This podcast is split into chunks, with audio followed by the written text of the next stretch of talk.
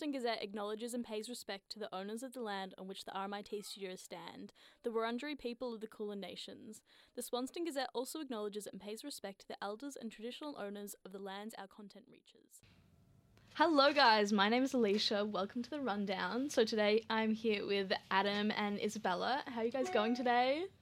We're going great. Yeah, going fantastic. It's nice to get on the mic again after being behind the scenes for a couple of weeks. Definitely looking forward to get my voice from radio and entertain the masses as always. Oh, yeah. I Becoming a star. We, me and Alicia both haven't been here for the past week, so we're back. Bit Hope a- you didn't miss us too much. A bit of a reunion for uh, all involved. yeah, that is Yeah. very true. So, what are our top stories today, Alicia? So, Adam, what are our top news stories today? Well, the leading stories today are the ACT will provide free abortions from today. Their government will spend 4.6 million over four years to provide this free access. A committee tasked with investigating job seeker rates urges substantial increases ahead of the federal election. The major parties have rejected a bill introduced by the Greens to freeze student debts in Australia. A Senate committee tasked with the evaluation of the bill said it was unclear if the measures would effectively ease cost of living pressures. Jacinta Nampijinpa Price is the new Shadow Minister for Indigenous Affairs. Luxury fashion house Hermes has just reported its 23% surge in sales as wealthy elite splurge on must have bags. And Frank Ocean drops out of weekend two of Coachella due to fractures and a sprain in his left leg. Can we all agree that that's like the biggest news story of the week? I just I'm I'm a big Ocean stan. Like I'm here for him, and I just feel as much as I was so happy he came back for just a little hot minute. I just feel like he should have taken a few more few more years to break, really get his stuff together, come back with a big hit. Because I feel like he's done this, and now not that his reputation is lost, but I feel like there's definitely a lot of anger and hate in the world. Reputation has just gone down a little bit because of the uh, performance and all the kind of the chaos surrounding it. I feel like sometimes I feel like for him it is, but I also feel like sometimes you have to differentiate the person to the art. So as much as maybe I'm like, damn it, Frank, I'm still like I still love your music. So please produce more and bring some more out. In student life this week, so Peak University Board University Australia has said that the Job Ready graduate scheme has dismally failed. The Jobs Ready Graduates package was implemented by the former coalition government in the first year of the COVID 19 pandemic to incentivise students to study certain degrees, including, including science and engineering. It reduced the overall government contribution to degrees from 58% to 52% and increased fees for some courses, including humanities, to fund fee cuts in other courses, and 39,000 extra university places. quite interesting, especially from our point of view, because we're all doing a communication degree, journalism degree, and all comes under art. And as we have seen, uh, HECS debt, unfortunately, for doing this degree, is kind of skyrocketed. Which is crazy because now with the with June coming up, it's actually going to go um, Even up by further seven percent of inflation. Yeah, indexation. Yeah. Which It's is so great. And it's Yeah. like there's all these incentives to study and it's like um, well when you actually look at it it's like eh. Yeah, I think the general consensus is like when people pick their university degrees, they're not looking at the price. No, like, that's a thing that comes later. Like you're just like majorly increasing people's debt for, you know, like for what cause? Like people are gonna still go to the degrees they want to go to. Like the the HECS amount is not going to deter them. No, but also, and you know, they say, oh, but we you, we only take it out of your account when you start earning a certain amount. It's like, okay, let's take into living costs right now. Let's take into inflation. So I have to get a job that pays off, that has a good salary enough to pay off my debt, um, to pay for my cost of living. How am I meant to do this? And there's so much pressure right now that, in like, our salaries are not matching to inflation. Education shouldn't be a financial decision. It should be you're following your passions, especially when you're looking at eight. These hexes, here, they mostly um, affect people like us, 18, 19, 20, 21 year olds. And if you have people who are kind of going to courses that are cheaper, but not necessarily high paying, then that's going to lead to probably a worse, less happy, less enjoyable, less productive workforce overall because people not following their passions. People not saying, I want to be a lawyer, but that's too expensive. I'll actually be an engineer. Yeah. So it just kind of it doesn't make sense from my point of view why they're kind of doing that. And also, like, that comes back to this whole thing like, our generation, you know, Gen Z, we're going to be, it's the first time that we're going to be poorer than our parents, apparently. And it's like, of course we are. Look at what we're going through. You know, I'm sure, like, back then, I don't think a uni degree cost as much as it did now. So, I don't know. It's just my little two cents. So obviously the universities are, t- are charging these fees, whether they like it or not. What are they kind of? What have some of the universities actually said about this? Do they support these measures to increase higher fees for some certain courses? So, the National University's Vice Chancellor Brian Schmidt said that there shouldn't be barriers to public funding based on degrees that governments don't like. Students know what's best for them, he said. incentivize them and let them keep their agency, give them scholarships that changes people's minds. And I think that's yeah, absolutely true. Mm-hmm. if the educators are disagreeing with the decision by the politicians, I think that's kind of telling you a lot of things. So these are the people that work alongside students, that teach the students, that encourage them to follow their passions in life. And if they're disagreeing with it, then I think we might have a bit of an issue here, to be honest. I mean, politics is always subjective. Talking about thing, something that's also very subjective, uh, fashion. What the fashion news uh, today, Isabella? Oh, there is some fashion news today. Um, Love it. No, so I want to start off with this first topic. Um, it's not so much news, but it has just come out. I think it's really interesting. So, Vogue America um, has is paying tribute to Karl Lagerfeld with a star-studded May cover ahead of the Met Gala, which is one of the biggest fashion events in the whole year. So, Vogue magazine has just paid its tribute the, to the late designer. Um, the cover features 10 models that Lagerfeld loved the most, so like his muses. It also included his beloved cat, Choupette, and 10 designers who spoke about Karl Lagerfeld's legacy, as well as designing certain pieces for each model.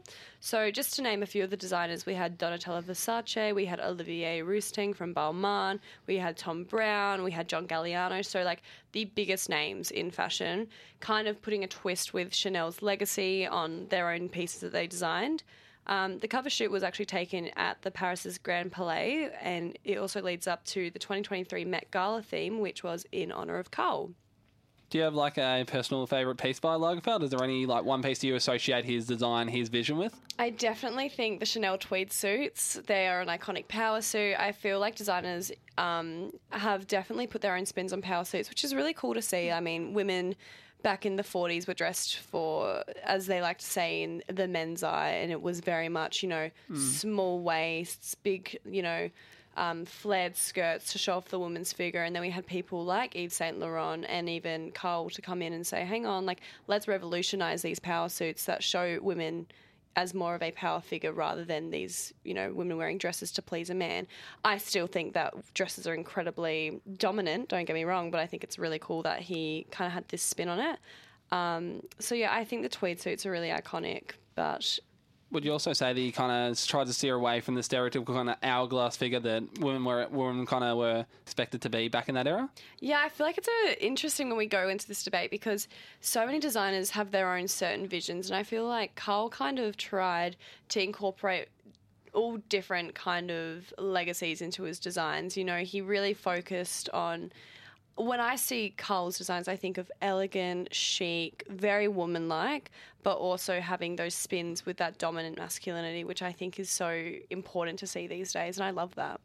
Well, as someone who does most of their shopping at either Rip Curl or, Ozmosis, I shall take your word for it. Yep, if you ever need a styling session, Adam, I'm always here. I, I could be the muse. Yes, you can be my muse. you girls and the audience have my permission to be my fashionistas, that is for sure. Yes, well, going on to our next story, um, pension protesters storm LVMH headquarters in Paris amidst the ongoing unrest over proposed reforms, with um, the nationwide demonstrations against French President Emmanuel Macron's proposed pension So, LVMH is a French multinational luxury goods conglomerate that owns brands such as Louis Vuitton, Christian Dior, Bulgari.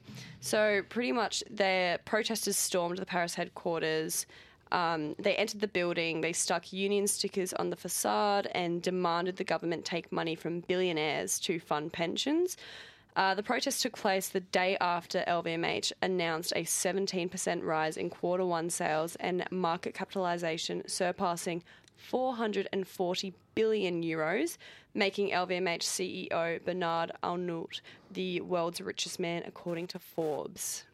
Wow, that is an insane amount of money that I just cannot visualize, like at It, all. it's crazy. And do you know what makes me laugh the most? Is everybody's always like, fashion, there's no money in the fashion industry. There's none. Like, it's so hard to make. It's like, oh, uh, let's look at the world's richest man who is in fashion, you know?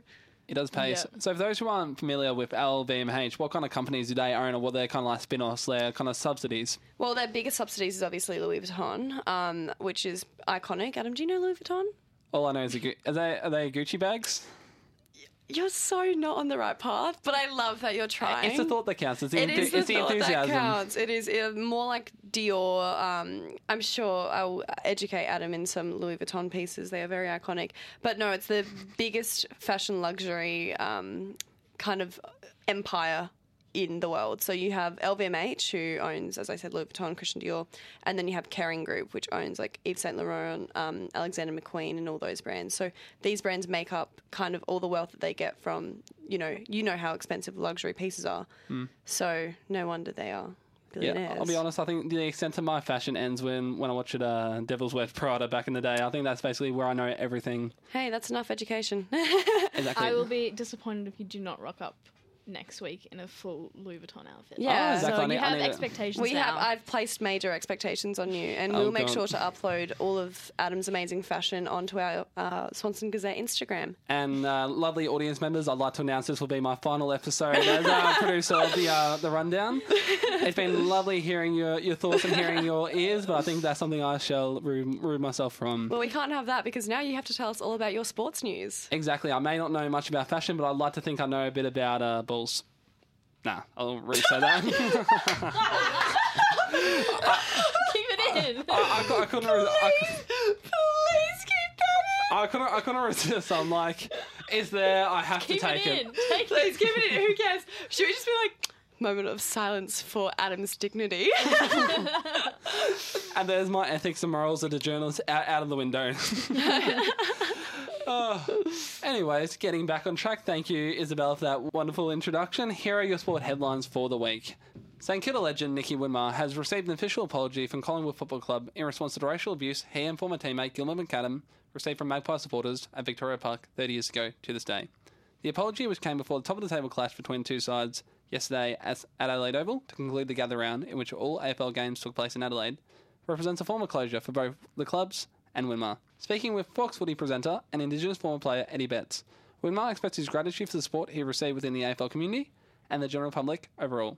The statement aligned with AFL's commitment to better support the nation's Indigenous and Torres Strait Islander communities through their Be Ready program. That's insane that it's 30 years, uh, like, past this event, and now there's like an apology. Especially as a diehard footy fan, that's one of the most iconic images you will see that represents our sport. It also represents both the issues the AFL has had with racism, but also society as a whole. Like every footy fan would have seen the legendary photo of Nicky pulling up his Saints jersey and pointing to his skin. He's black skin. That's him signifying that whatever you say, I am who I am. I embrace who I am, and all these down the track, is fantastic what the likes of him and Eddie Betts have done within the community, both on the pitch and off the pitch, and they deserve so much credit for it. I think it's one of those things that it just it took time, but it's good that people have that people kind of awakening to the vision that something needs to change and it has to change, and we can't go back to what we used to be. Yeah, it's definitely 30 like years later. yeah, it- Exactly. it's definitely inspiring change in like younger Indigenous people because I'm a Bulldog supporter. Yeah, And, oh god, yeah. yeah. Jamarra has also done the iconic. That was pose. iconic. Yeah. I think Jamarra is also somebody who's going to make strides in that area of football, which I think we really need to see. Yeah, I think at the end of the day, like your skin shouldn't define who you are. It's your personality, your personality, your skin you can't control. It's what you're born with. Real Madrid and AC Milan booked their spots in the UEFA Champions League semi-final yesterday morning. Goals from Karim Benzema and Marco Asensio ran off to secure a 2-0 victory for Los Blancos against Chelsea, sending them 3-4-0 on a two-leg aggregate. Milan had a tougher time against fellow Italians Napoli, with a 40-minute first leg shot by Ismael Bennacer and a 43rd minute second leg goal by Olivier Giroud, proving the difference for the Milanese. Napoli will only ever be partially consoled by the fact they look to wrap up the Serie A title in a matter of days. Madrid will now face Manchester City in the first semi, while Inter Milan and AC Milan will play out a mouth- mouth-watering All Milan semi-final. Andre Rublev has won his first Masters 1000 title in Monte Carlo this week, with a nail-biting 7-5, 2-6, 5-7 victory over Dane Holger Rune in the final at Roquebrune, Cap Martin, France. The win, which is his 13th ATP title overall, sees the Russian maintain his sixth place in the global rankings, 3,000 points behind world number one Novak Djokovic. To finish on a more solemn note, Faith Thomas, the first Indigenous woman to play the international level sport for Australia, has died at the age of 90 this week. Faith, a survivor of the stolen generation, was an inspiration to many, both on and off the pitch. Her charitable works were pro- proved to be just as effective in the community as her pace bowling was on the cricket pitch. Indigenous cricketers such as Ash Gardner, Scott Boland, and Jason Gillespie have since walked down the path that she forged so many years ago. We at the Swanston Rundown send our condolences to her family and loved ones and acknowledge the part she played in changing Australia for the better. That's all for sport. Back to you, Isabella. Thanks for that, Adam. That was a very big rundown on sports. So I really hope you guys all enjoyed our little individual topics. We covered all things from student life to sports to fashion. Um, we do these podcast episodes every week, usually with different hosts and different topics. Um, so check our Instagram out at the Swanston Gazette, and we hope you guys can join us next week. Thanks so much for listening. Thanks for tuning in, guys. See you guys around. Have a good one. Bye.